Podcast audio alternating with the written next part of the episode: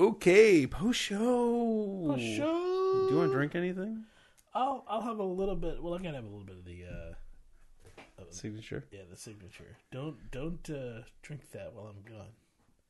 Do you want to open it or do you want to save it? I mean, if you drink a little bit more, it's going to be less good the next time you come back. That's all I'm saying. I won't. Yes, no, I, yeah, I agree, but but Okay. I'm saying don't drink it I won't. Over over you know the week that I'm gone. No, no, I understand, but I'm just saying the the less headspace in the beer, the better it saves. Yes, yes, I know. But I want some of this now. Okay. So You're allowed to have some now. Oh boy. Okay, so we, we decided to do. We haven't done it in a while. We decided to do a little bit of Amazon Anonymous. yes, you said you had an item. So what's your item? I did. Uh, someone purchased uh, a 48 pack of Cadbury cream eggs. Lots of Easter bas- baskets to I, fill. I'm not sure whether whether I like the idea more that it's you know distribute or that it's just someone just, Someone loves Cadbury cream eggs. I remember as a kid, like the commercials were on TV, mm-hmm. and there was the balking rabbit. Buck, buck, buck, buck, buck, buck, buck, buck. Oh, I, Mom, I want those so Yeah, much. yeah. And you get them, and they're this big sugary mess inside. That's what it is. It, it's it's this. I mean, it's so sweet. It's like it it it, it somehow it pulls the life out of you. Whatever that's inside of there, it feels like it's like sucking your soul out of you. So, It's, it's the osmotic pressure Yeah, of the yeah, sugar, yeah. right? It's, basically, yeah. It, it's it, it's the osmotic pressure is so strong it pulls your soul out of you. and you picked. I'm gonna pick. Let's go with the bicycle frame. Some dude bought a Ritchey WCS Road. Some dude or gal brought a Ritchey a WCS dude whoever. I mean, it, Road Logic steel road bike frame set. Just a frame, thousand bucks. And uh, we get a cut of that, six and a half percent of a thousand bucks. Um, so hopefully, I missed where he bought the pedals and the handlebars and the wheels and the chain and the derailleurs and the seat. well, he had all that. oh, he already had that, or or he bought it. I just didn't see it yet. No, But- just yeah. I think it's great. So I, I I didn't mention this because it's an amazing windfall for us, but like it's interesting. Like mm-hmm. someone bought a bicycle, a bare bicycle frame on Amazon. Like I wouldn't have considered that. The other thing I saw was And someone you thought people want to buy books. yeah.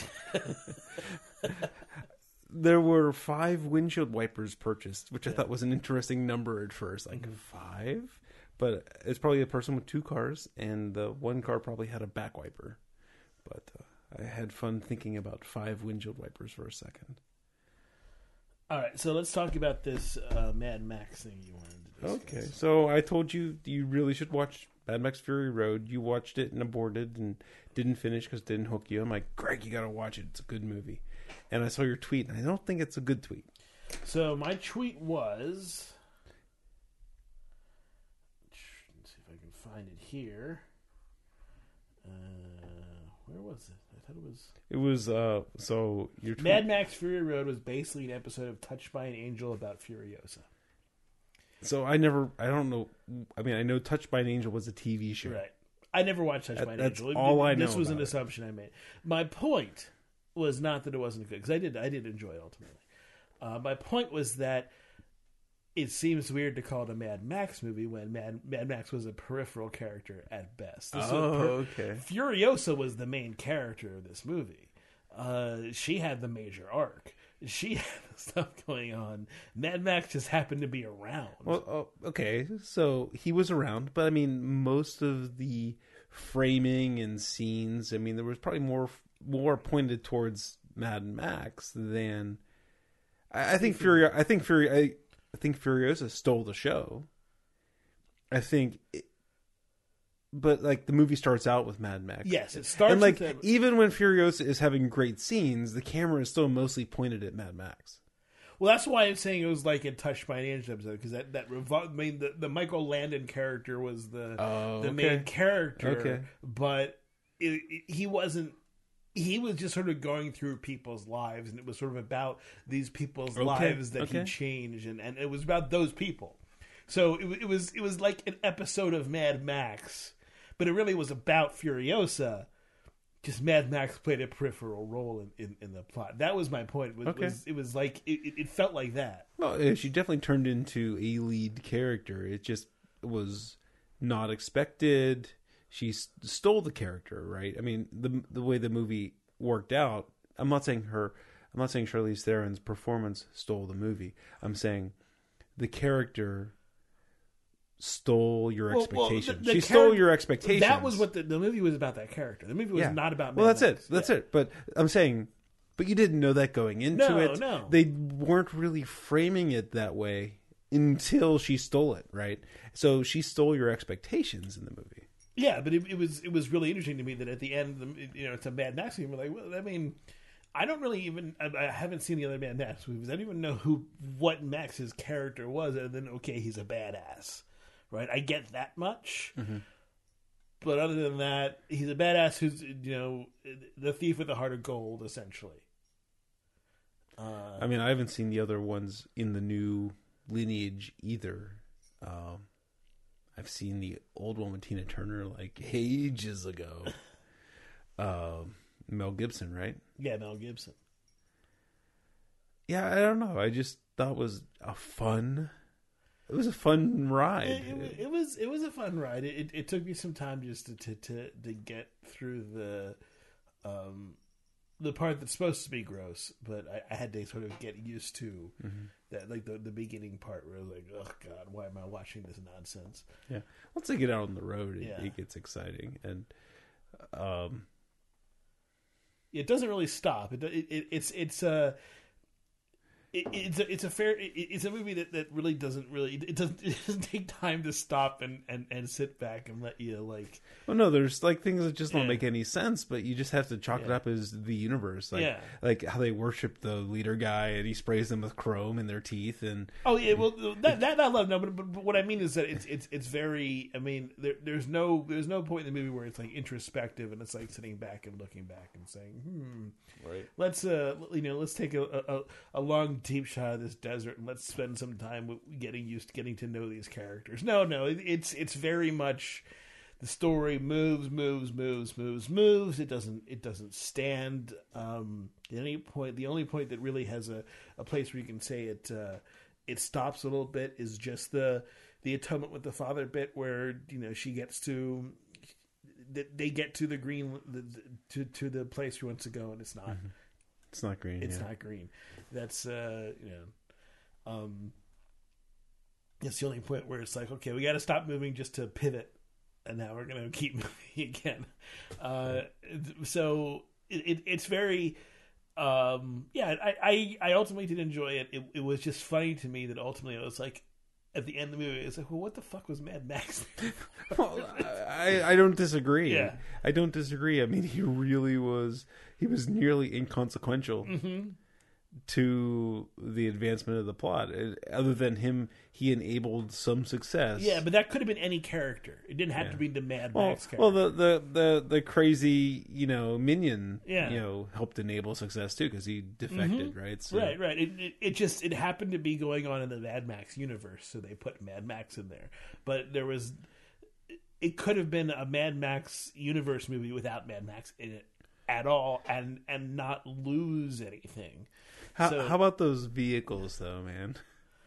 I, I'm not a big vehicle I know, but guy, just but just the, just I mean, those were all practical effects, right? They- yeah, yeah, yeah. Like they built all those crazy fucking cars, including the one with the gu- gu- guitar bass player strung up on it. guitar player on it, which I thought I was gonna. I thought I was gonna be like so. When I first saw it, I was like, "That's so stupid." And then ultimately, I was like, "Okay, I actually kind of get it."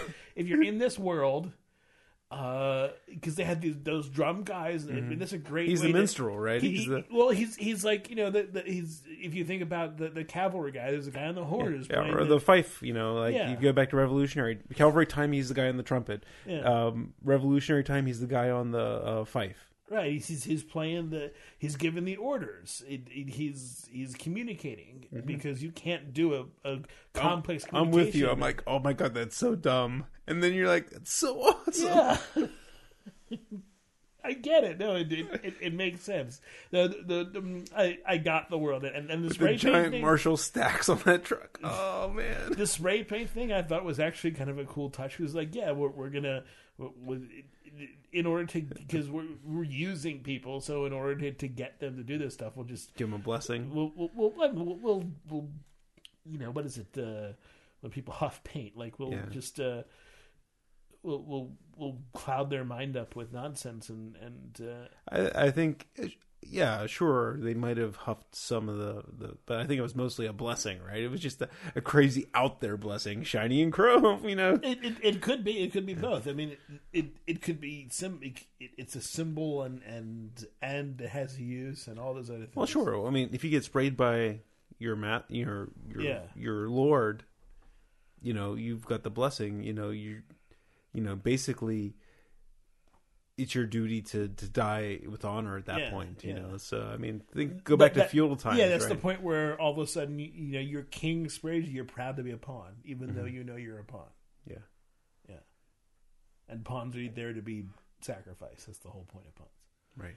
Um, yeah, no, no, I did enjoy it, but yeah, like I said, it was So a really good mashup gift when Star Wars came out. They took um, um, Captain Phasma and put the chromed mask on that guy. He's getting sprayed. Oh. uh, let's see what else do we have. Um,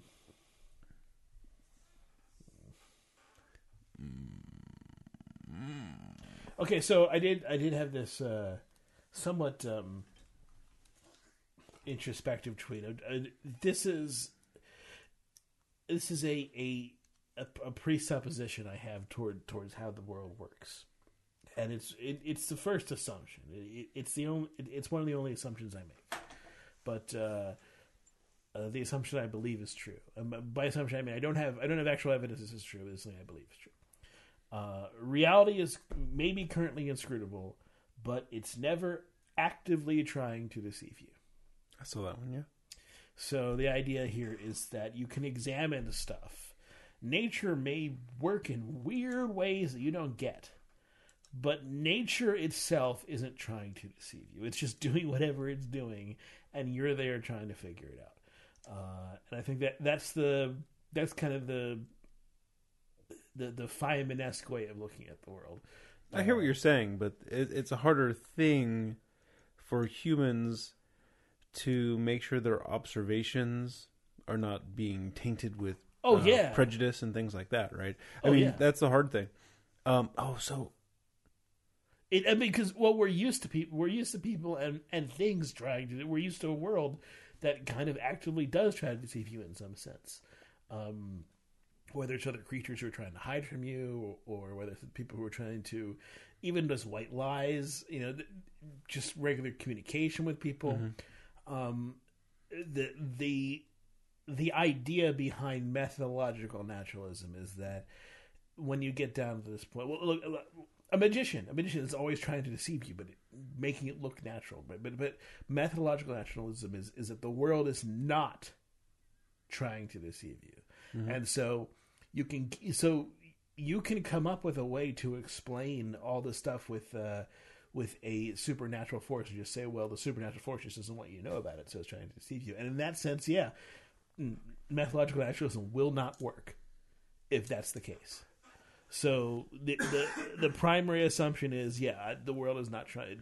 Ultimately, reality is not trying to deceive me. If it is, if it's a if it's a matrix, then it's all for naught, and uh, and nothing is real.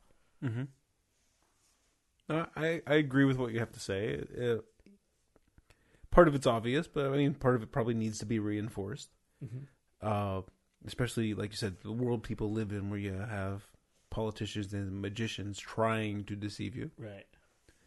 You know, you need to know that nature's has all the cards on the table and it doesn't have anything up its sleeve. But you might, um, d- you might um, come to the wrong conclusions because of your own prejudice. Or you just don't know that there's a mechanism here. Sure, or you're missing something completely. Uh, but but again, it, you know, it comes back to a prejudice of sorts, right? You're like like this. I think this makes sense. This this has got to be it. But you're just missing a facet. You know, it's just like when tasting these beers. Really, you know, as soon as you're exposed to a certain facet of it, you're like, oh, that's more likely than that. You know, it's more likely that it's a spicy hop or a hop than you know, whatever. You know, um, a couple things I want to talk about here real quick. Um, so Allie in school in her science unit, they were teamed up in pairs, and they were asked to devise a way to best melt an ice cube. And Allie's teammate suggested they bring their winter coats in and wrap the winter coats around the ice cube to melt it because winter coats are warm. Ah, And Allie, she's she likes science, but she's also a very kind person, right? She's never going to tell a person, you know, anyone that that's a bad idea. So she went along with it. well, but also that sounds reasonable It does sound reasonable. because So I haven't told her. I'm like, you know, I'm I'm encouraging her. I'm like, take good notes, write down your hypothesis. You know, she they do they write down the hypothesis, they write down the results. I'm mm-hmm. like, just take good notes and good observations. Let me know how that works out for you. I remember a MythBusters quote, which I, I always loved, which is the the difference between having fun and science is writing stuff down. That's great, actually. But you know, it's like, oh, because Ellie's like, yeah, someone else suggested they put the ice cube in their mouth, and she was laughing about. it. I'm like, they're gonna win. that person is going to win. Yeah, and you're going to lose because you're insulating your ice cube with your winter coat. but I didn't tell her that yet. Yeah, I no, her. no, I want her to it's- learn. um, yeah. It, it, it's it, you know it's one of those things where you know what what melts an ice cube faster is it putting it into an oven or is it putting it under cold running water? Well, it's cold running water. That's a, that's a, yeah. I mean, that's Yeah. a tricky one, right? I mean, that's very unintuitive. But you know, when you think about uh, uh, transmitting con- or uh, conducting the energy from one thing to another, even though the water is much colder than an oven, yeah, it, it makes sense. So I can't. They were supposed to do it on Friday, but uh, their plans changed. So I guess they're gonna do it sometime this week. And it's it's funny because, well, it's really good. The teacher had the kids come up with their plans and write them down before they went home. Be so like no parents would say coats. You fucking idiot. No way. Like they can't change it, right? Yeah, And- uh, well, it's great because yeah, well, no, she needs to learn. you that- need to get things wrong to learn. you know, and I'm I'm gonna have a post mortem with Allie uh-huh. Because I don't know if she'll get that in school. I don't know if she'll learn in school why a Right. coat was such a bad idea. Oh, it's funny. She put the night before Thursday night. She put her winter coat on the heating vent. And then she's like, "Oh wait, we don't have science to the end of the day." But she was thinking that if she had science early in school, that you know, making the coat hot at eight in the morning would work at ten o'clock. You know, um, so you know, there's a bunch of there's a bunch of things to unpack Yeah. here. Well, there And- is. I mean, like you have to. I mean, how do you explain to Allie? Okay, there are three methods of of heat transfer. There's convection, there's conduction, there's radiation, and you're dealing with.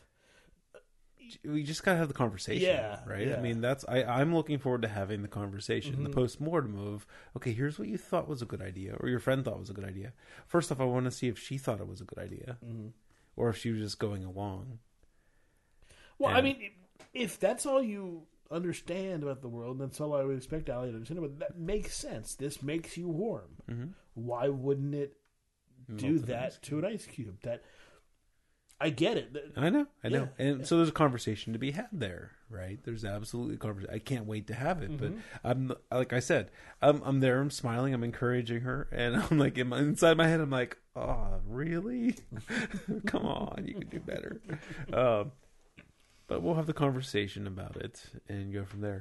Uh, another thing, we've talked about the Wild Kratts on with Yeah. you before. It's that PBS show where naturalists and whatnot. So uh, last on Monday, on this past Monday, they were here in Pittsburgh doing Wild Kratts live at the Benedum. Oh my God, were the kids like ecstatic? Like we didn't tell them where they were going until we got there, and like their heads like, and Allie's like on the edge of the seat, like cheering them on and whatnot. It was good. I was hoping there was going to be a portion of the show that was going to be Chris and Martin Kratt, TV makers and naturalists, talking to the kids, and not all Chris and Martin Kratt, the Wild Kratts, uh, nature superheroes, where it was all the nature Yeah, superhero thing. yeah. I mean, it was still good It's still for kids. it's for and it's there was for there was good kids. education in there. Like they still talked about traits of the animals they Mhm. did. I don't know how much you remember, but they have this thing where there's um, it's they have a scientist on staff who makes creature power suits, right? And then they put on the suits. I, I don't know. I haven't. I don't remember anything. Okay, I've never right. seen it. So well, we've talked about it. we've talked about it, but I don't. Yeah. but you don't remember it. So, so um, if they're doing cheetahs, right? They get a creature power suit that Aviva makes. Aviva's their scientist um, for cheetahs, and they put in the disc. They touch a cheetah, they turn into a robot type cheetah type thing, and they have the traits of the cheetahs, and they teach the kids about the traits of the animals. Do it for beavers, whatever, right? And the other part of the show is there is three different villains that are one's a, a fashion person who's always trying to get the pelts of the animals. The other one's a chef who's trying to eat endangered species. And the last one is a technological guy always trying to enslave animals to make technology.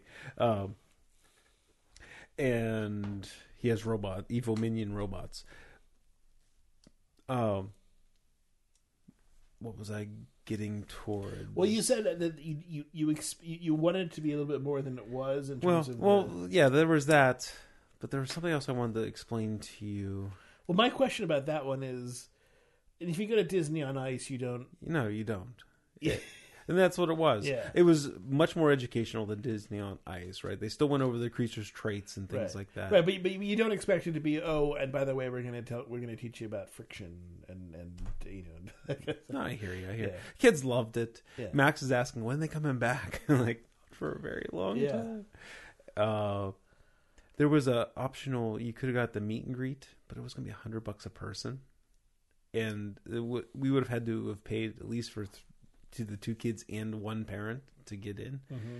I would have loved Allie to be able to talk to Chris and Martin Kratt, but the I just could not justify the cost. I get it. Hey, this why, why bother?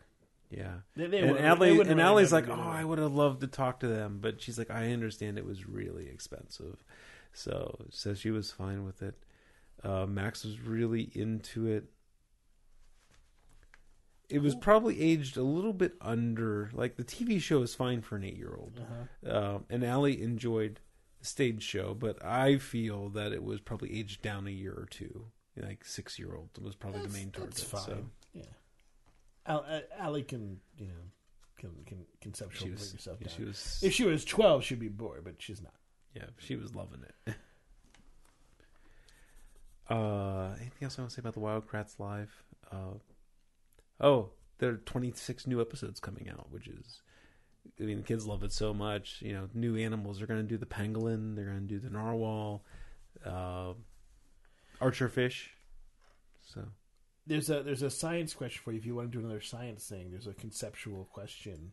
Do you want to try? on it? PBS Space Time, Yeah. or we can't. Let's let's wait a moment. Um, got a few other things I want to talk about. Finally thought of some things.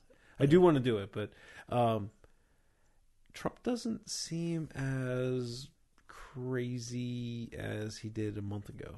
I told you, have you just watched him? Uh, I think so. I think I've I told you seen- that when you watch him, there's a different sensibility than if you just hear about him. There, there's a Okay. you get you get it. I mean, it's not like I I'm not a supporter of Trump at Oh all, no, no. but But he's pivoting. you get why people are drawn to him. I mean, he understands the reality show, the, how how to how to bring out that, that part that, that people enjoy. He he understands entertainment, uh, and and yeah, of course he's pivoting. He's got I mean he's got a general election to win ultimately. Yeah, but I mean, we thought, I thought that this guy would not be good at pivoting. I thought he was good at being brash and bullying. He's and, an entertainer. yeah, no, no. Um, it's and and also it seems like it's inter like more like the Republican establishment that is getting behind him is shocking me. I just didn't see this change. There's And- still going to be some kind of fight there, but the dominoes are falling, right? And it's like they're falling his way. Yeah, and it's it's going to take a, a major thing to cause it to to to be interrupted. There's there's two Donald Trumps. There there's the bully and there's the one who's more more cerebral. and I'm endorsing the one who is cerebral. Who said that? Ben Carson. Really? Yeah. Ugh. Exactly like that, right? Ugh. Uh, yeah. Um, I, I, I don't know. It, the, the, the weird thing, you know, you, I get the vibe. I'm, I'm not, I'm not in any way a predictor of, of these kind of things. I'm often wrong about these kind of things. I get the vibe that it's Trump's election to lose. Um, it's his nomination to lose. I don't. I mean, have- like really. Oh, I know, but I'm for me personally, I don't have enough information to know whether because like it seems like while Trump it, it seems like he only has like, you know, 30% popularity or something. Right, but as as Nate Silver mentioned, that's not his ceiling, that's more like his floor. And the reason why that's the case is because his that may be his his ceiling when there are other people around in the Republican Party, but when if he's the nominee, then a lot of those Republicans are going to be voting for him as opposed to voting for for Right. Hillary Bernie. And it seemed like, So- you know, a week ago or 2 weeks ago that contested convention the GOP is going to put out an establishment, you know, and shut down this guy. And like in the past couple days, it sounds like much of that GOP is like, okay, fine. Well, the GOP has realized that they have no good options. They have Trump, who is making a mockery of, of the GOP, but or it's going to be, oh, the GOP knows better than the citizenry, and they're going to put out an establishment candidate when the citizenry wants, you know, right, right. The, the, the GOP's three realistic options are they go with Trump and they and they just say, well, maybe we can turn him into something. There's Cruz, who that no Republican likes, no one, no one likes Ted Cruz. Literally, no one uh, at all. Like there, there are four people in the country who like Ted Cruz, uh, in terms of people who actually know him. There are voters who like Ted Cruz, but they don't know him. Uh, no one else likes him. Uh, and then there is Mike Rubio, who is like as close to an empty suit as you can get. He is bought and paid for, and is simply a suit that uh, that happens to have some sort of like you know pink thing in, in inside of it to keep it up. Uh, and and as as you watch him, you see that it's that that's all it is. It is just presenting a, an image. It is like even worse than Mitt Romney. It is like just. I will say whatever the people who are who are bankrolling me will say, I should say, and that's it. Uh, I, I am a robot that completely, you know, is is, is totally tuned into what uh, what they program me to say. Uh, Yep. And that's and then yeah, the other side you have two uh, polarizing candidates on the on the Democratic side, right? I mean, you have Hillary, who is uh, uh, still a very A much an woman. establishment character. Well, this- I don't even think the woman. I, I don't know. I think people uh, see for me it's she's a she's a little stiff and stodgy, but she's a reasonable candidate. But people are saying she's so extreme, and I I just think it, Well, well, it's two things. It's because her husband and because she's a woman. I think. Well, the, the people are saying you show she's, she's so extreme we're not going to vote for anyway, so I wouldn't worry about that. But but there is the idea that well she is just another version of the establishment, whereas Bernie Sanders is not, and that there seems to be a strong anti-establishment current running through this election. Uh, Bernie Sanders certainly doesn't have the establishment, but also he doesn't care about anything except for the economic bits, which I generally agree with Bernie Sanders in the economic bits.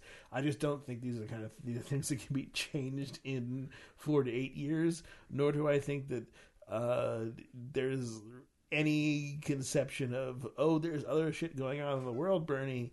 You kind of have to pay attention to those kind of things too. Um, it, I, I don't know. It's like I, I'm definitely voting. Do you for think the Bernie Democrat. can pivot? Like if he wins the convention? I mean, I, No, no, well, I that's don't. it. I mean, that's the question, right? Because I mean, maybe he's giving him the benefit of the doubt, Yeah. right? Which I'm not sure whether I should, but he's playing his democratic socialist thing now so hard because that's his best angle to try to beat Hillary. And then once he gets it, you know, will he get more mainstream or will he stay like super edge? You know? I, I, I feel And like feels like Sanders super is the kind of guy who just will stay super edge, and that may have its appeal, but I don't know. It, but against Trump, I don't think that wins. Yeah, because Trump's already getting much more moderate than Yeah. he was two months ago. The only thing that could really hurt Trump at this point is all the violence that just happened, and and the, the fact that, that there is so there is so much violence happening with the people that doing it. It's so white that there might be some backlash there. That to me looks like the best option to, to hang on Trump is that he simply is just uh, he's creating commotion, too much commotion, and we can't have that. If Trump gets no black or Hispanic vote, can he win? Uh, technically, but probably not. I don't know if you heard this stat. I thought it was interesting. But uh, this year, kindergarten enrollment is the first year where whites are not the maj- not the majority. Less than fifty percent of kindergarten Good. Finally, kindergarten enrollment is white. finally, are we done with white people now? Can we? Can we move? No, but I'm ju- I'm just saying, you know, it, it it's a it's my mom was you know Yeah. my mom was complaining about Chris Rock at the Oscars, right? yeah, And you know, I don't get in fights with my parents about that kind of about about old people, but I'm like, you know, it's a different country that we live in yeah. than the one that you've lived in all of your life. And I threw out that stat. I'm like, you know, this is the first year where uh, Caucasians, white people, Yeah, I- are less than fifty percent of kindergarten this is very easy for me as a as someone who's considered a white person to say. I'm done with white people. I'm I'm done with, with white people being in charge and in control. I'm I'm happy to move on to a situation where that's not necessarily the case. I don't necessarily mean I don't think that's that's all that's all going to be good for me, but I think it's all going to be good for the most people ultimately, and that's what I care about. I get to do that because I don't have kids, so I can care about society instead of caring about what my kids have to deal with. So uh, so I get an advantage. Yeah. Yeah. Um. I, I I like to think that I can care about society and kids. I, I like to think you too, and I think you do, but I also think that there's always going to be something in the back of your minds. It's like, well, I want my kids to have But the you know, you know what. I think about the kids, right? I, they need to be makers, right? They're not gonna, Yeah. they're not going to succeed being in the service industry or anything like that. There's, I mean, there's not going to be any kind of white privilege that Max Right, Riley can yeah. can expect, right? They need hmm to be achievers, and you know, so that's why I'm working. Well, and, and you know what I think about that, which is that they need to they need to find a market. Not that they need to be achievers, but they need to find what what they can sell, and that is what's important. Not sh- okay, yes, but it's also a lot easier if you have good STEM types. You know, the way just look how fast technology okay, is advancing, is- right? Yeah, but, And- that, but that, that's good now. I don't know whether that's going to be good in the future. Past performance does not guarantee a future. results. Sure, sure. It's um, it it's it's a better bet to have good computer Yes. engineering skills Yes. than to have lighting farts on fire skills. You know, and I, I'm, I'm not being pick a fight, but so No, you no, can no, find a market in anything, right? But if your market's in something that's going to be a lot lower likelihood of success, you know that's But it happens. Have you heard of PewDiePie? I know it happens. I mean, these are people who get on YouTube and make millions by just this guy's babbling over games. That's the that is the equivalent of lighting farts on fire, Yeah, it is. and But the there's a market for it. Yeah. uh, and and that that's that's always been the point. I've But they're still make he's making content, right? And he found they found the market, right? So, but he they're not Well, I mean, and, and also there are a million people who are trying to be PewDiePie and can't be. Like he got in at the right spot. right. But again, I, I mentioned you know a maker as opposed to someone working in the service industry. You know, I mean, that's a content maker. Right. You know, fell into a really nice niche, has a uh, Yeah. a well-paying job doing Look, something that if- is if you it is it's not even about whether it's a well paying job it's about the fact that you are creating something you, you are creating when if you create content in any way if you create some sort of addition to culture then that is equivalent to creating wealth and that Yes. means that you are expanding the wealth of the world and that means that you, then you are likely to become to to, to become enriched by that uh, whether that's by money or or communication with other people or whatever um, so you know like I said wealth is sort of a way of qualifying the uh, the aspect of culture in which you're enriching and quantitating it in, in some sense it's also a well-trod road, right? Yeah. And how do you raise kids to be, you know, for the moonshot? You can't you can't raise kids. Yeah, hey, why don't you try that rock star thing? yeah, yeah. You know, you know, you don't go for the moonshot. You you want to set them up for the well-trod, successful road to give them a good livelihood. You know, and and Yeah, but I mean, it used to be like you know, twenty years ago. That was you know, just get your kid ready to be to, to, to go to the factory, and then the factory market dropped out, hmm. and you know now it seems like yeah, get your kid to get into STEM, but the STEM market might drop out. We don't know. It could. I mean, let's let's imagine that. The way technology's advancing, It doesn't seem like it would. we well, the only way it's going to drop out is if uh, artificial superintelligence happens, and you're against that. So, no, that that's not the only way it could drop out. That that's one of a, a billion ways it could drop out. It's just it's just the one that you feel is most. likely. I, I could see a bunch of different ways that could drop no, out. I was I was being facetious, but I mean, can it? Yeah. So the odds I think are really low, and if I'm going to hedge my bets on trying to encourage my kids to have a successful career, Oh, I, You gotta go I, that direction. oh, I, I think STEM is the right way to go. I, th- I think STEM is your best option. It's it's you know, it's it's the it's where the heat is. Yeah, go where the heat is. Sure. and and I mean my my feel is it, it's only going to uh, for the next 40 years it's only going to accelerate the way things have been accelerated over the last 10 years compared to the 10 years prior to it I that trend's going to continue I guess I, I think it's way more complex than that. I, I don't know. I, I feel like I feel like I haven't. I, feel like I don't have a good a good way to express right now the, what I'm feeling, which is that, there are a lot of pitfalls in that, but I don't. I, I can't come up with a simple way to express mean, it right now.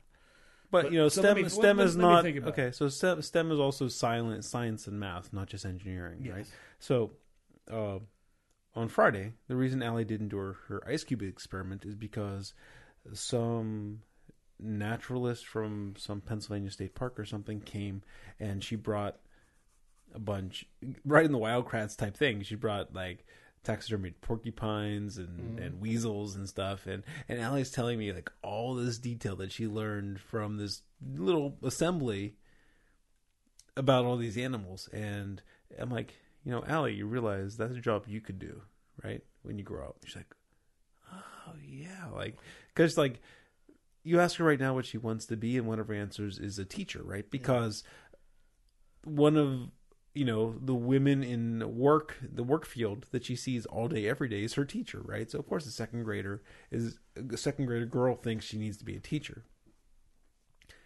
And then she sees this naturalist who comes to schools mm-hmm. and teaches kids about animals and science, nature, biology. Like, you know, Allie, that's a job you could have. She's like, oh. So, Yeah, it's. I don't know if you know about. I mean, you know more than I do about kids. I don't know if it's useful to talk about jobs for kids when when they're in first or second. I don't know if it is. Is she's my first second grader, Yeah, so I yeah, don't yeah. know. But showing her that there is a woman who is a naturalist who Mm-hmm. is teaching, going to schools. For her right now, that's a dream job. Because of the way she's into Wild Kratts and animals and the stuff she knows about animals. I mean, maybe just you know the progression of generations, but I mean the amount she knows about so many animals compared to what I knew when I was eight.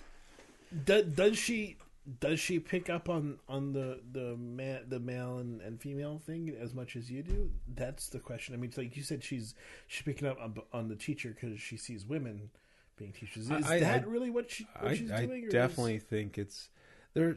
Uh, so I've been reading some some research and things about this, but you know, there's girls like Allie. Allie's. You ask her what her favorite subject is, it's she's going to say math right mm-hmm. now, and there it's not just one or two. It, it's a really it's a trend of these girls at 12 13 years old fall out of that mm-hmm. thing and you know i like i said i feel that that's the successful strategy going forward. You need to keep her in stem. Mhm.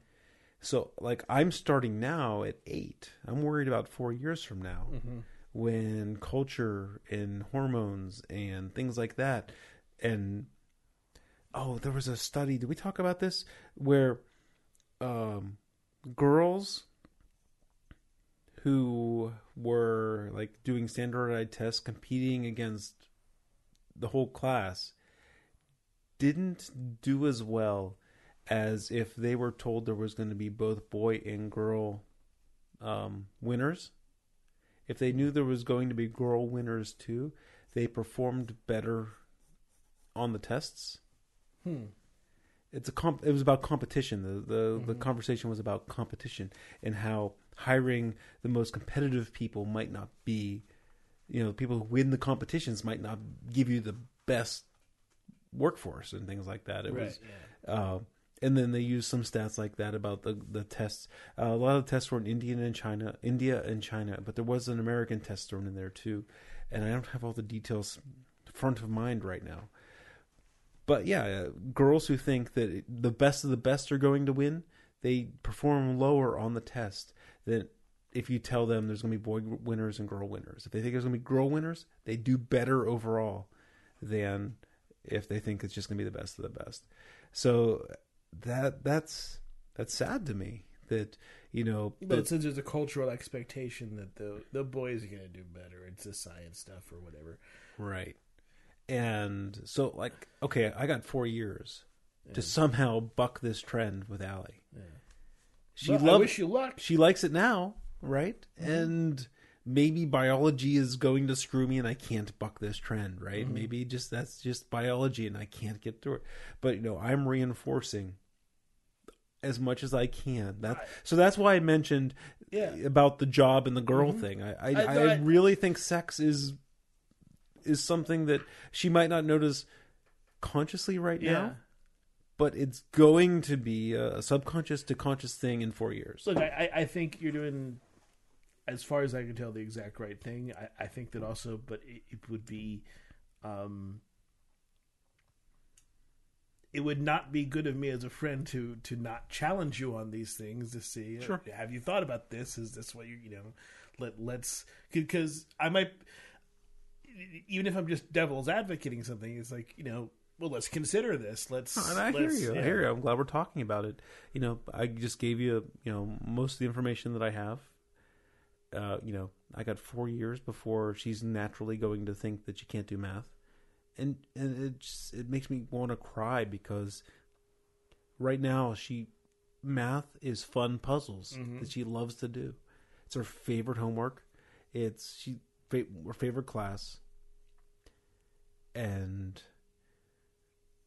uh, basically what what I'm hoping I can get to is that it's going to be difficult, but remember that you like it, and when you get over that hump, Mm-hmm. if you're still good at it, doors are going to be open for you. Yeah. It's a hard thing to tell a kid. Yeah. I know. stick Uh, with it, right? yeah, If yeah. she sti- if she can stick with it, If if she can stick with it, if, tenth grade. if you can keep up her interest, if you can keep up her excitement over these things, and it's going to wane naturally. You know, it's going to Mhm. oscillate.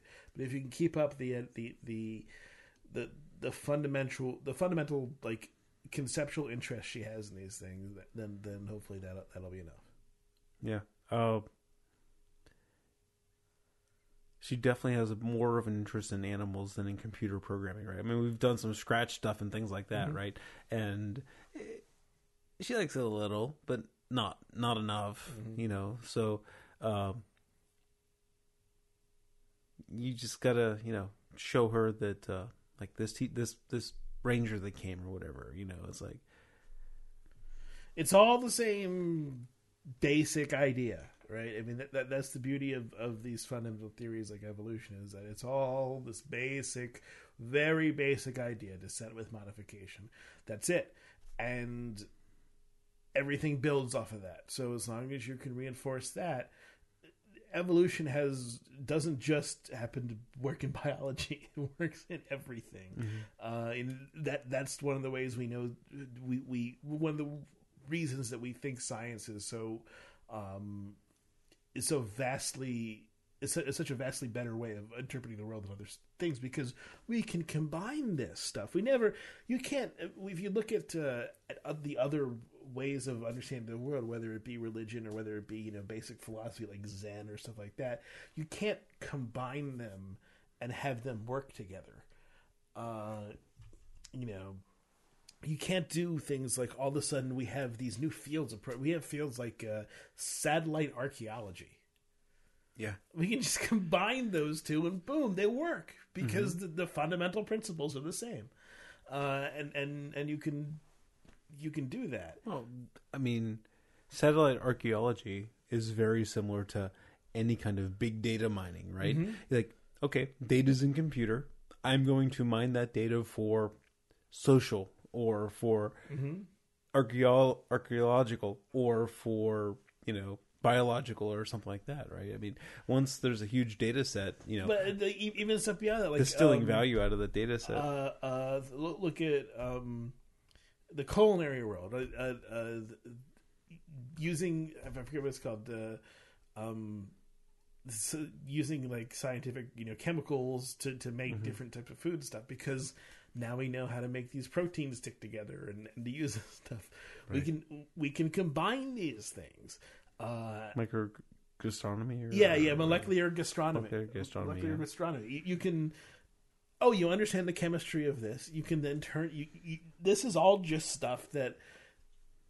Yeah, it, it all clicks together, even though they're v- vastly disparate fields. Mhm. That's another way we we have a. You know, science seems to be working well. It's not like religion where you have how many sects of Christianity are there that all say different things Mhm. how, how many thousands of different you know basic uh, conceptions that don't that aren't compatible at all of the same thing So, what's your feel of daylight savings time? uh, it's it's kind of worthless at this point You you think so? yeah So I I, I daylight savings time is essentially we've talked about this before is essentially standard time now because it's eight months out of the year it's most of the year is daylight savings Right, right, but it there's no uh, astronomical noon during daylight savings time, right? Because the sun's not a, directly above your head. In this the middle. sun is not necessarily just, just directly above your head except for one day of the year Well, no. If you live in the middle of the time zone or the astronomical middle of the time zone you have to during standard time, the sun is at ninety degrees from the horizons. right but that's uh No, so but okay, so the reason I bring it up is, you know, most of the arguments. So so many people with you know you and I, like science type mindset, you know, are against daylight savings time. Like it's, you know, there's the health, you know, uh, risks of heart attacks tonight and things like that, Right. and and all this other shit, and it doesn't really save energy, and it's just a pain in the ass. But you know, maybe it's because I I live in Pittsburgh and have always lived in Pittsburgh. I like that it doesn't get dark till like a touch after nine o'clock in July in the summertime. Okay. And so I like having that extra daylight in the evenings outside. It, um, I don't know. For, it's just I don't know so what you- it's just a personal preference. it is a personal preference, Yeah. but you know, so so many people that have similar views as me are so anti daylight savings time, and maybe like so. It's pointless busy work is, is the point. It, it's it's an extra bit of busy work that's really not there for any reason except for some people are happy with it. I got to pee, so let me pause. Okay. That, that's essential. I think that's the that's the thing. All right, so I- I was thinking that maybe the people's. I would love to see the a graph, a map of opinion of daylight savings time and their geography of where they are. Okay. maybe Pittsburgh's like a sweet spot, or maybe I'm just different. Maybe you don't feel the same way, but you also don't spend as much time outside in the summertime Right. as I do, so you might not be representative. I like it to be dark at nine, but that, that's Right. per, it's personal preference to me. um, Groucho from the Beer Report lives in Pekin, Illinois, and they didn't do daylight savings time until a couple of years ago. They're on the extreme west edge of Eastern Standard Time. So on June 21st, it probably does not get dark until close to 10 o'clock out there. I think about my sister who's in Boston, who's in the way, way eastern end of Eastern Standard Time. So uh, when you know, in, in the winter when it gets dark early, it gets dark. I early. I went to New York City the week before Christmas. Uh-huh. So over the solstice one year for some training and I could not believe it's like 405 and dark. Yeah. Uh, but you know, I, I guess you know to to, to elaborate on, my first point, it's clear it doesn't do what its advertised is supposed to do. You know, save energy, all that other stuff. Blah, blah, blah. Right. The only So I was surprised, and I'm still surprised when I read so many. I'm sorry, I didn't mean to interrupt No, you, no, but it's time. Uh, I was surprised when I first heard this, and I was still surprised today, this morning, when I was reading articles that people put so much stock in the energy savings. Because my entire life, I've put stock in. Hey, I'm playing outside Yeah. at quarter to nine in June, and it's still light out. You know, Right. that's great. But that's the only real benefit is Yeah. is the is the psychological effect I think and and the the personal and, and the way people feel about it, which is to be fair enough uh, for a lot of things, and it may be enough for this. Uh, so I don't I, I just think that from a from a realistic standpoint, it doesn't solve any of the problems it, it's there to solve uh, it it invents a new problem, a bunch of new problems to make people happier. Now that's fine Mhm. if it does actually make people happier. Uh, I suppose that's questionable, and I suppose that is based on where you are. But but then we get into weird questions about time anyway. Uh, The um, oh, we talked about this a little bit ago, but there's been studies about whether you like the productiveness of people who live on the eastern edge of the time zone versus the western edge of the time zone. I can't remember the results, but you know it really matters. You know, think about like okay, um, December twenty first, right? You're in New York City or Boston or even Maine, and it's getting dark like at like four o'clock yeah, well, I, right? I will. and then when you're in Pekin, Illinois, it's not getting dark until like five twenty-five. I will admit, November, December, it is kind of a bummer that you get into work, you're going into work and it's dark, and you get out of work and it's dark. And especially us, I mean, we're in a building all day. We don't. Right. Well, so when I had the job in the mine, Uh-huh, yeah, yeah. with no windows underground. Um, I took that job in October, and so I took a job that was forty five uh, minutes away, and I took a job when we went out of daylight savings Mhm. time, and never saw the sun during the day because Yeah. it was a long walk to get to outside Right. and there's no windows, no skylights. I felt like all I did was um, drive, work, eat, and sleep. Uh-huh. You know, until I got used to it. But it was awful. It was the, the worst time of the year to take that job. Yeah. So you know that's the extreme of what you're saying, where you're going to work in the dark, you're coming home in the dark, and and whatnot. But I mean, that's just a latitude thing. You need to move south if you want more daylight in the wintertime. Yeah, yeah, it, it, and and ultimately there, there there's questions about how we make time fit our uh, time zones themselves are kind of weird anyway. So it's uh, it, there, there's a movement. I don't think it'll gain much traction. A movement to move everything to just a standard GMT time. Uh, and over over two or three generations, that would be fine because after you know after a while, people will just be used to.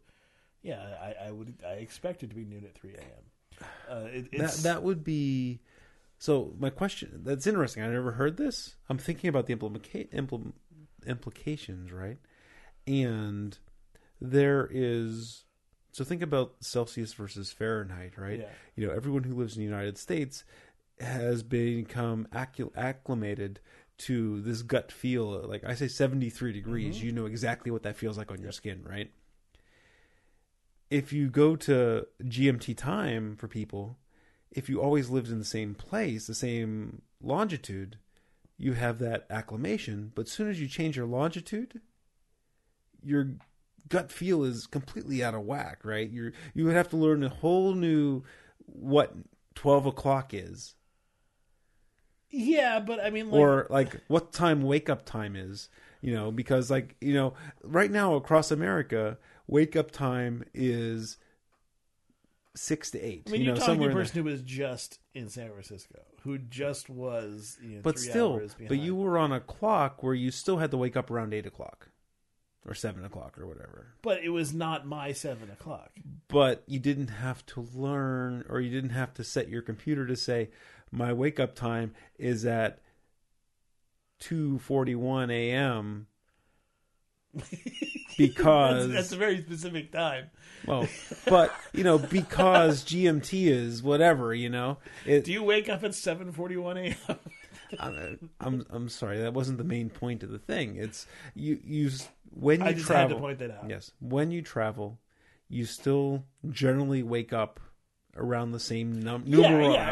hour, there's a usefulness there. I agree. right? And if everyone was on the same time zone, where you'd travel, you would have to do this whole mental translation. Yeah. Like when I say it is 23 degrees out Celsius, Uh-huh. you have to spend a few cycles saying 23 is 80 80 something? something. Yeah. yeah, but you don't know if it's low 80s or high 80s, right? Yeah. It's true. Uh, yeah, the Celsius unit, I don't really have a good idea, and, and I like Fahrenheit because it ha- it has more granularity. It has, uh, I think that's nice. for- for 23.6. Yeah, There you go. I I, I, th- I think that, that the granularity is really nice for temperature. Um, I, I, think Fahrenheit. I think Fahrenheit, is, is- in terms of a scale, in terms of what it's based on, it's it's it's silly. But in terms of, of its usefulness, I think it actually has more usefulness. Just like how daylight as a human temperature, just like how daylight savings, you know, so many people argue that it's based on energy savings, and Yeah. I feel it's just based on let's play outside. Um, Fahrenheit, my opinion of what the Fahrenheit scale is based on, I've never really seen this validated anywhere.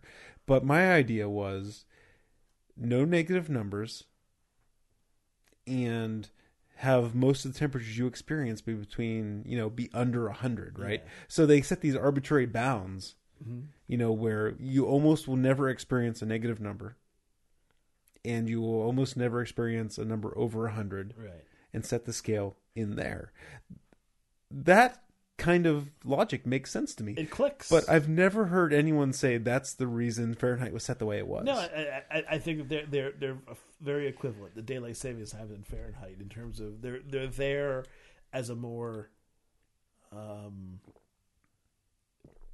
conceptually human thing Yeah. than, than as, as I'm just like I said, I'm just surprised because if you would have asked me why the Fahrenheit scale is the Fahrenheit scale, I would tell you what I just said. yeah I've never seen any scientist say that, yeah. which boggles my mind. Like, but that's so logical. That's what Mr. Fahrenheit did. It has to be. Why else would he do this? But no one's ever said that that I've Yeah. seen. Uh, okay, so so let's go. Let's do this this, this space time Oh, question. oh yeah, let's do it. Let me go potty now. All right. All right, so uh, you might you need to turn me up here. Uh, so this is from PBS Space Time. Uh, there are two questions in this one. I'm only gonna I'm gonna stop it when we get to the conceptual question because I don't the math question. Who cares? Um, Okay. The conceptual question is more interesting anyway. This week, we have a challenge episode for you. We've been talking about the Big Bang Theory a lot recently, and the most important piece of evidence for this theory is the cosmic microwave background radiation. It tells us that the universe was once most certainly much smaller, hotter, and denser than it is today. The photons of the cosmic background radiation were released when the universe was around 380,000 years old and had just cooled down enough for the hydrogen plasma that filled the universe to become hydrogen gas. Free electrons were captured by protons to form the very first atoms. In the process, the distance that the average photon could travel went from not very far to greater than the length of the entire observable universe. When we look at the CMB today, we really are looking at the universe from 13.7 billion years ago. We're looking at an ocean of orangey red hot plasma that would later collapse into galaxies and people and stuff. Okay, here are some episodes on the CMB for you to review. Today, I have two questions for you about how far those CMB photons actually travelled. The first one is purely conceptual and requires no math, while the second most definitely requires math. Choose only one to answer. The advantage of trying the harder one is that you'll be competing against fewer people. But that won't help you if you get it wrong. So, here we go. The universe was much smaller when the CMB light was emitted. In fact, all of those blobs of plasma were a mere 43 million light years away from the patch of space that would later contain the Milky Way. Back then, this patch of space just contained a slight overdensity of plasma that looked pretty much the same as the rest of those blobs. However, the light from the CMB had to travel a lot further than those 43 million light years to reach this patch of space because it was traveling through an expanding universe.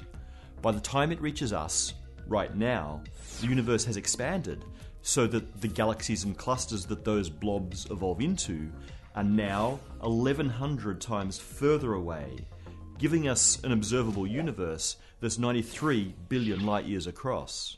So, first question What physical distance did that light from the CMB travel through an expanding universe to reach us today? Seriously, no math required. Okay, and the mathy All right, so Oh, okay, so he,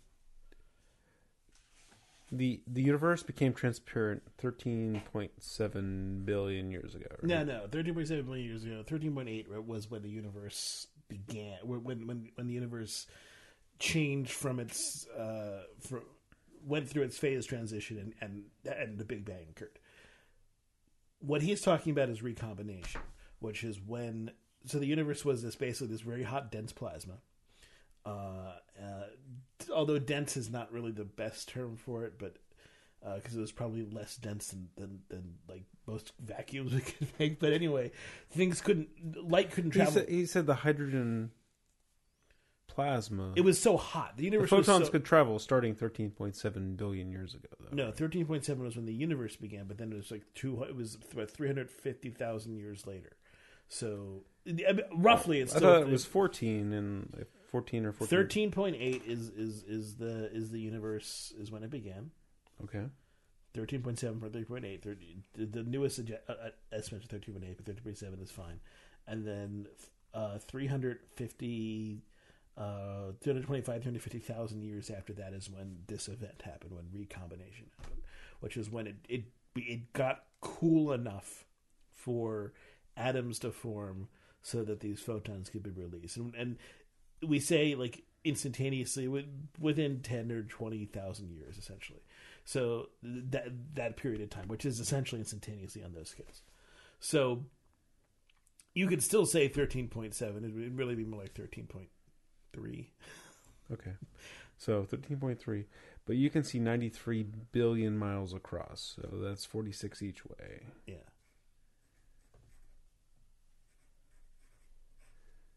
So again, the question. So I'm surprised. Like, so I get it. I understand why you can see 93 billion light years across. Yeah. I was surprised that it was such a large number. Well, the universe is also expanding. I, so yeah. I, yes, I understand that, but I would, if you would have had me guess the cross section that we can observe of the universe, I would have picked something a lot closer to 26 or 28 to 30 40 billion as opposed to 96 billion. You know, I just didn't. Ex- I understand the expansion. yeah. I just would not have picked a number nearly as large.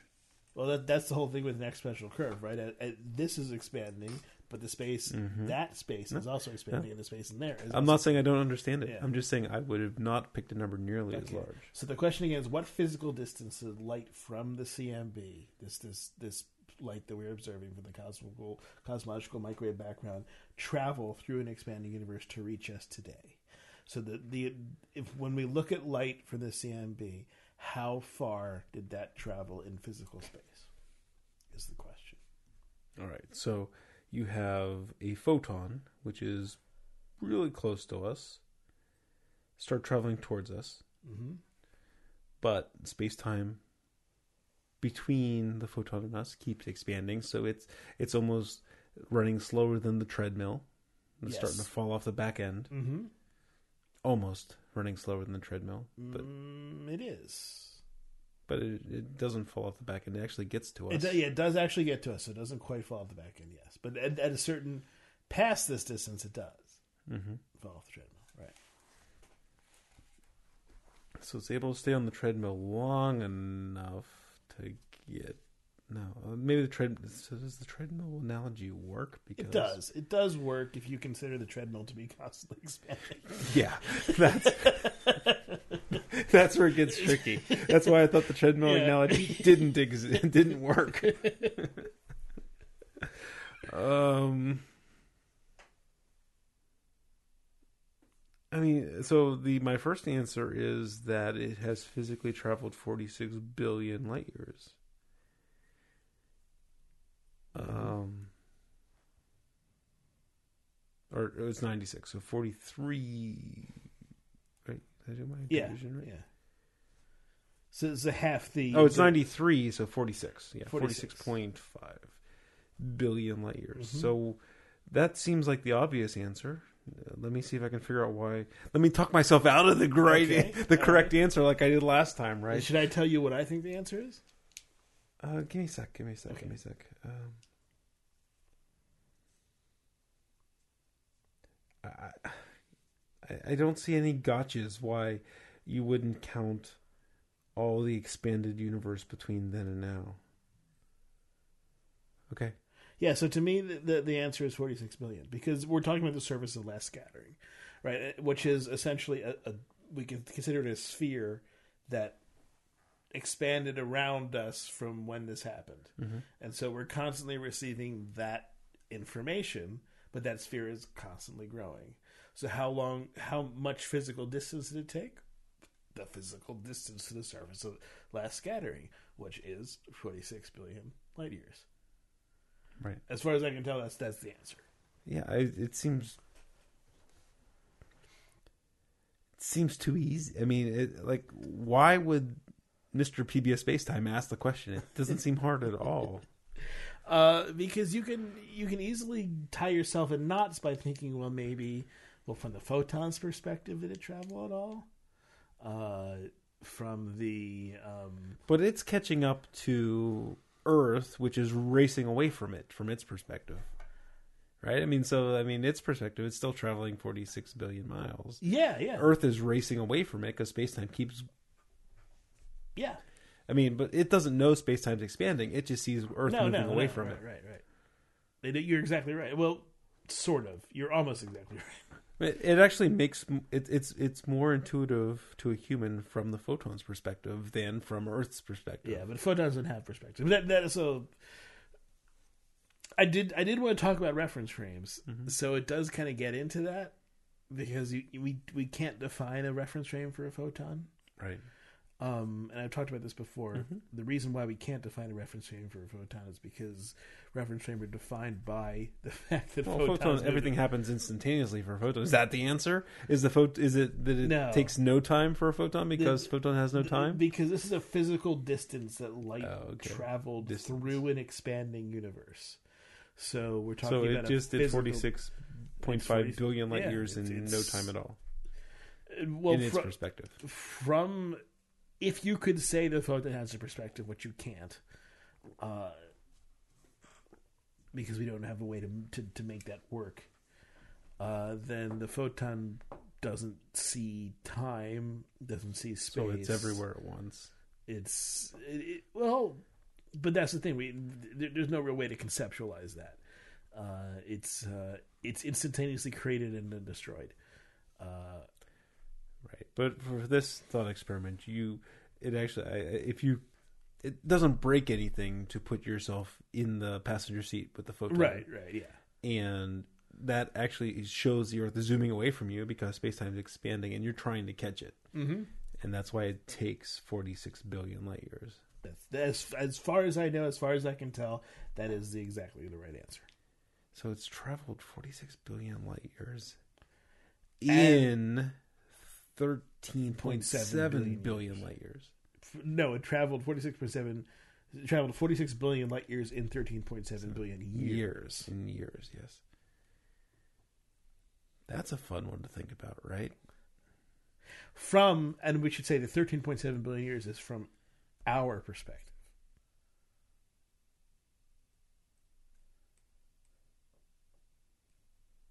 As opposed to As opposed to, let's say, something is moving very, very fast relative to us, then the universe watching might, the whole thing then go. the universe might seem a lot, might might seem to have taken a lot less time or a lot, you know. So, so Right. it's, it's from our perspective. Well, sure. You would only use. We learned. We learned already. Only Yeah. talk about the two things in the Yeah. in the Yeah. observation.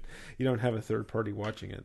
Uh, that just fucks things up. Uh, yeah. So, so well, my question for you is about reference frames. Mhm, How okay. would you define an inertial reference frame? What what comes to mind? What what makes what what does that mean when I say an inertial reference frame? Not not I'm not trying to make you feel dumb. I'm not trying to quiz Okay, you. no, I'm ya. trying to, to see what what you have in your mind when you, when I say an inertial reference frame. Um. Okay. So let me try to figure this out. So what I'm imagining is.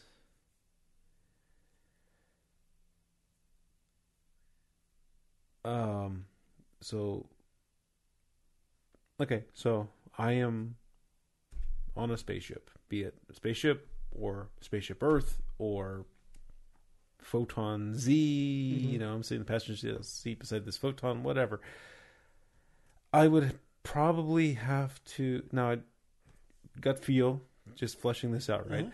It's kind of this um, expanding sphere around me from T zero or something like that, right? It's you know like so. Okay. Reference frame starts at T zero, and then from there T plus whatever is this expanding sphere going out, and the things I can observe or receive, you know, inside this sphere Okay. as, as time progresses. That's kind of where I'm. I see where you're coming from. Let, let, let me put it into a slightly different way, so, so that you may be able to, to, to get at what I'm trying, the what I'm, I'm looking for, or at least uh, the, The right answer. not the right answer, but but the right conception. Um, if I were to say you're on a spaceship, how would you define some other? How would you tell whether some other frame you're looking at is an inertial reference frame or not?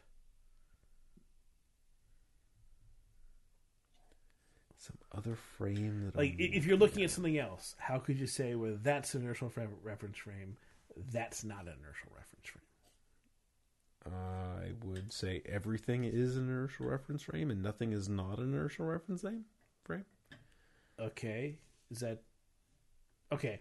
So that's I don't understand the question how something could not be, from what I'm imagining. Okay, so the idea from uh, Newton from, from Newton and really going through kind of to special relativity is an inertial reference frame is a frame, and when we say frame, we mean basically a a you know a, a, a point in space, like you said, so, but uh, where the laws of inertia hold. Okay, so where um, there another one way to look at this is where if you were to let go of something into space without any other forces on it, it would simply stay there. So there's no apparent other forces in an inertial reference frame. So an accelerating frame is not an inertial reference frame Okay. because there's an ex- there, there's a force there's there's a there's a fictitious force pushing on it, right? If you if you have a box Mm-hmm. and you and that box is accelerating, then something is going to like whatever is going to hit the edge of that box. So it's going to have a force being pushed on it. Whereas if you have a box with something inside of it, an inertial reference frame, according to oh, So nothing with force being added to it. So things can be moving about, but it's after the force has been added that you're observing it. Well, right, things can move about by their own volition, right? If they have a thruster on them or something. But if, if you're looking at like a box and considering whether that is an inertial reference frame or not, then the idea would be does the law of inertia hold? If you just release something, will it just stay there? Are there no other Okay, but what if you on discover?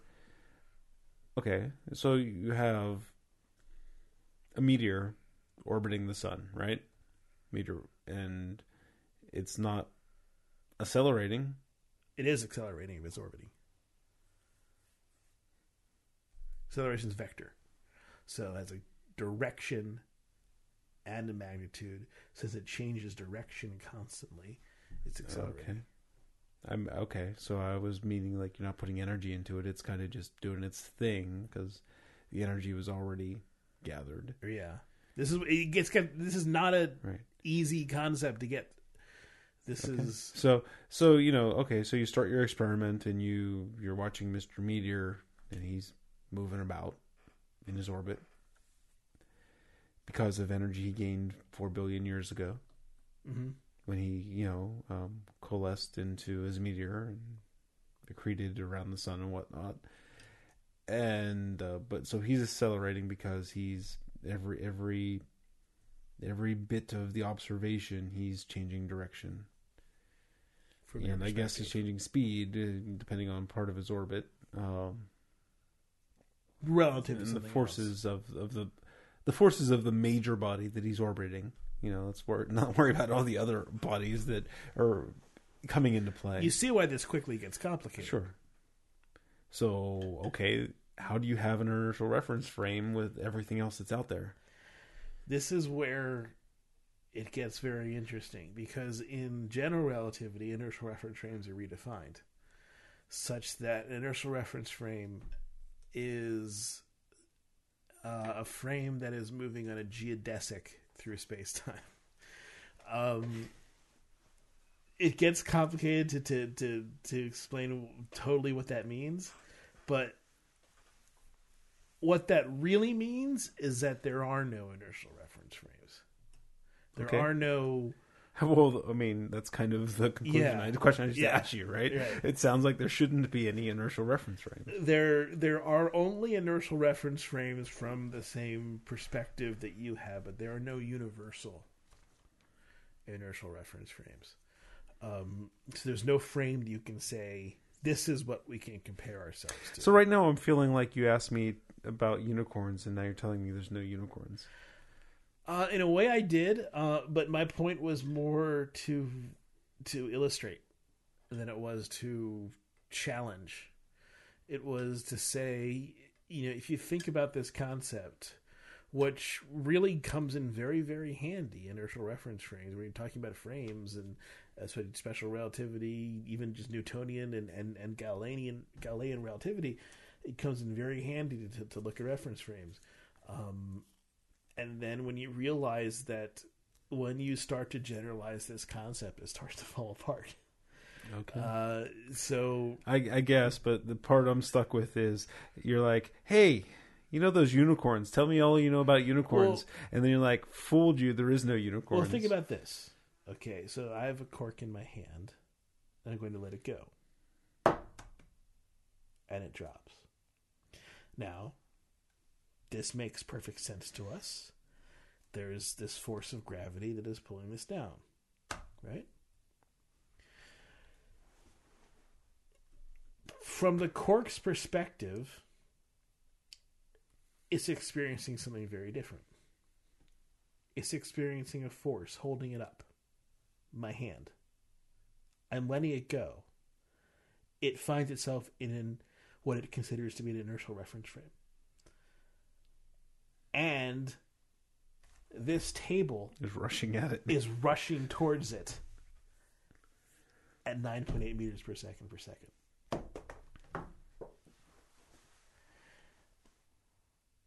So the idea is that when you get to general relativity, acceleration of something and gravity are equivalent. They're the same thing.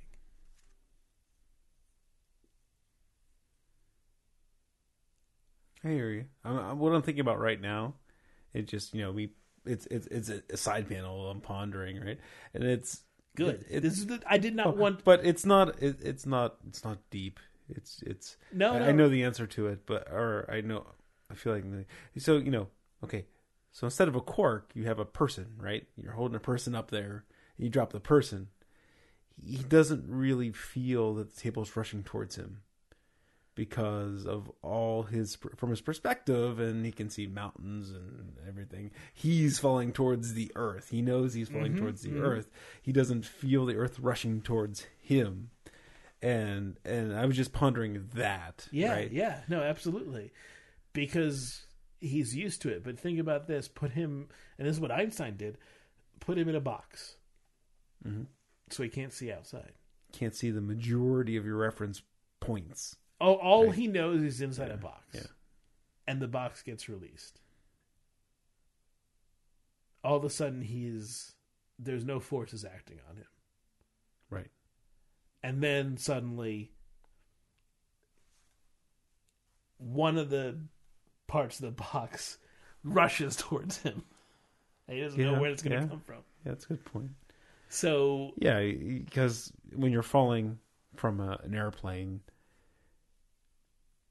there's the there's so much of what you see must be the zero state, right? Mhm. You know, that's what the human brain interprets.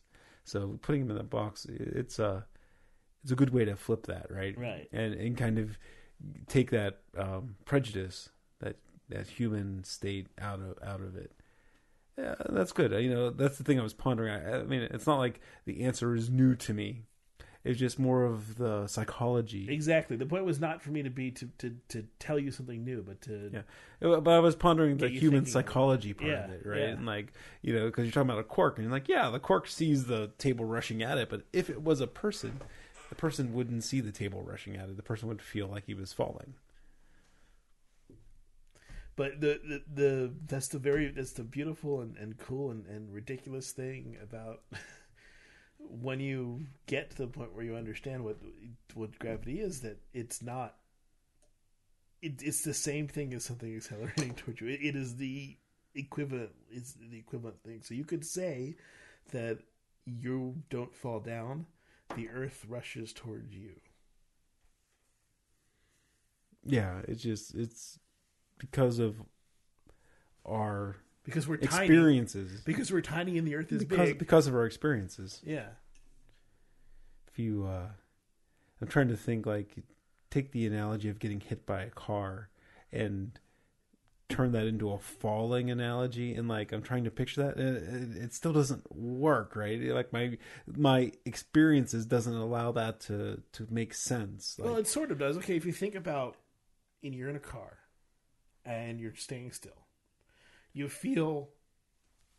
You you feel well, this actually force of being in a car is a little more like being in the box, but I was talking more like getting hit by a car, like you're a pedestrian getting hit by a car. right. But let, let me sort of let me bring this to a slightly different interpretation. Maybe this will make sense. Then then you can extrapolate from that.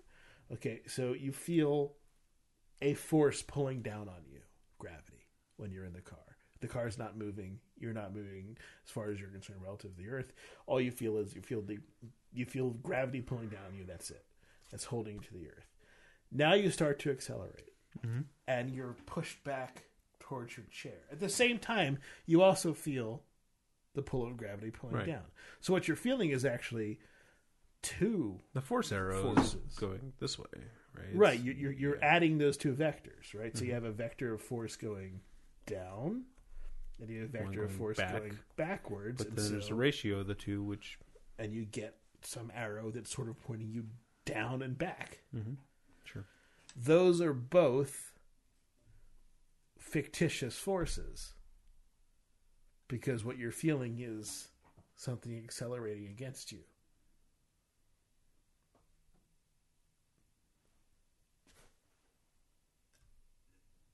Sure. I was thinking of And so the, the hitting the wall is the same thing. You're feeling the wall accelerate at you. right. The thing I was the the the scenario I was playing through my head. Right, you're standing on a street, car hits you. Right. Okay. So now the car's the alternative is the car is leaning up against a wall, and you're falling off the top of a building, and you hit the car.